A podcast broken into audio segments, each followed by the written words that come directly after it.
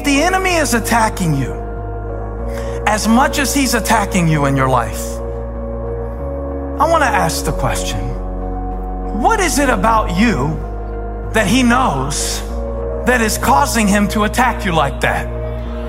If he's looking for someone to devour and he's picking on you, then what is it about you that causes you to be a target? What is he after? What is it that God has inside of you that may even be unknown to you right now? That he sees about your future that is causing him to fight you so hard like that? What is this spirit of heaviness that's been on you lately really about? See, because I know on the surface we tell ourselves, well, the reason I'm depressed is because I just suck, because I'm not much, because I don't have the resilience, I don't have the fortitude, I don't have the moral character. That's why I'm dealing with this insecurity. Is it? Is that why you're dealing with the insecurity? Because you're really a nobody? Or is the devil looking for someone someone who has something, something that they don't see the true value of yet, so that he can catch you in your vulnerability, so that you never see your true value, so that you never do what God gave you to do in the earth. What's he after? What's he after?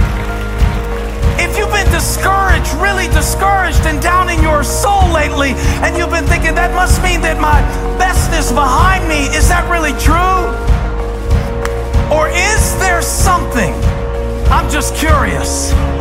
Is there something so significant in the next stage of your life and you can't see it?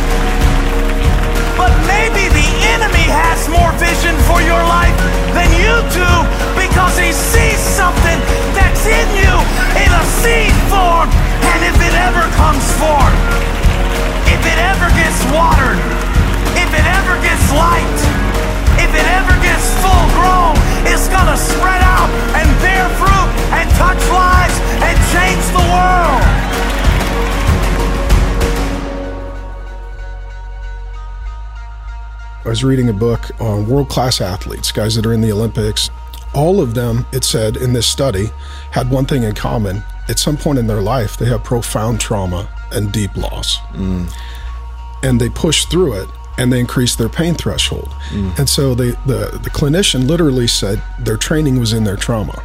What it does, God uses the adversity to strengthen you. Mm. And so, you know, the world class athletes, they're like, I can keep going because I know how to push through pain and increase my pain threshold. And so, the key for a man is this always just pushing yourself to the very limits of breaking and then getting stronger. Yeah. But we live in a day when guys are overmothered, underfathered, path of least resistance. And you've got a whole generation of guys that are like, I'm going to live with my mom and I'll drive Uber. And as soon as I make the $80 I need for the day, I'm going to go home and call it a day. It's like, mm. no, I want to see what breaks me. Mm. And then I want to heal from that. And I, I want to go further and I want to have a heavier load. You know, the key as a man is you're not competing against other men. Every day you're getting up and you're competing against yourself. Yeah. It's like, what did God make me to, to, to be and to do? And where does my breaking point and what is my pain threshold and what is my responsibility level? And some guys would be like, well, what if you fail? You're going to. As a man, you will fail. Yeah. As a man, you will get fired. As a man, you will lose. And then you will get up the next day and you'll fight through it. And once you overcome it, then you're going to be a man that other people respect.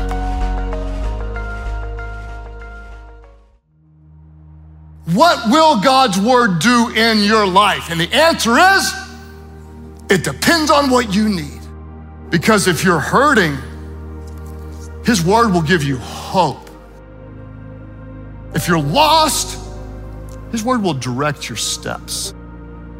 If you're doubting, his word will build your faith because faith comes by hearing and hearing by the word of God. If you're anxious, you'll learn to cast your anxiety on Him. Why? Because He cares for you and He will give you a peace from heaven that goes beyond your human ability to understand. If you're trapped in a life that you never wanted, He will give you a truth that will set you free. The creator of the universe wants to say to you today, I love you so much that I watched my son suffer because I want you to know how much I love you. For God so loved the world that he gave his one and only son, that whoever believes in him will not perish but have everlasting life. He says, You're my son, you're my daughter. I love you, not because of what you did this week right, not because of what you might have done this week wrong, not because of what's happened in the past, because of who you are. I love you, son. I love you, daughter. I remember when our first son was born, I looked at Jill and I said, I didn't know my heart had the capacity to love like this. That's what God's saying. I love you. You're my child. Take that in. Just receive it. Throw out the lies and enjoy that for a second. I'm loved by God. I'm convinced that neither death nor life, nor angels nor demons, neither the present nor the future, nor any powers, neither height nor depth, nor anything else in all creation will be able to separate us from the love of God that is in Christ Jesus our Lord. He says, I just love you and you can't lose it. And would you just receive that today in Jesus' name? That'll start to build your confidence. That'll start to give you some security to begin walking in your calling. No matter what you do, you are not too far away from him. He always will come and accept you back in open arms, bro. I'm gonna start crying even talking about it, bro. Every time I start to tear up, bro. And then when you when you understand the type of love that God has for you, that it's not it's not a, a, a feeling of love, it's it's a love by choice, meaning like He doesn't have to feel it. He just chooses to love you the same way a father loves his son, even though his son is going down the wrong path. That He will always can come back home to him, and He will love him with open arms endlessly, time and time again. There's nothing that you can do to make God not love you, bro. And I hope you understand that.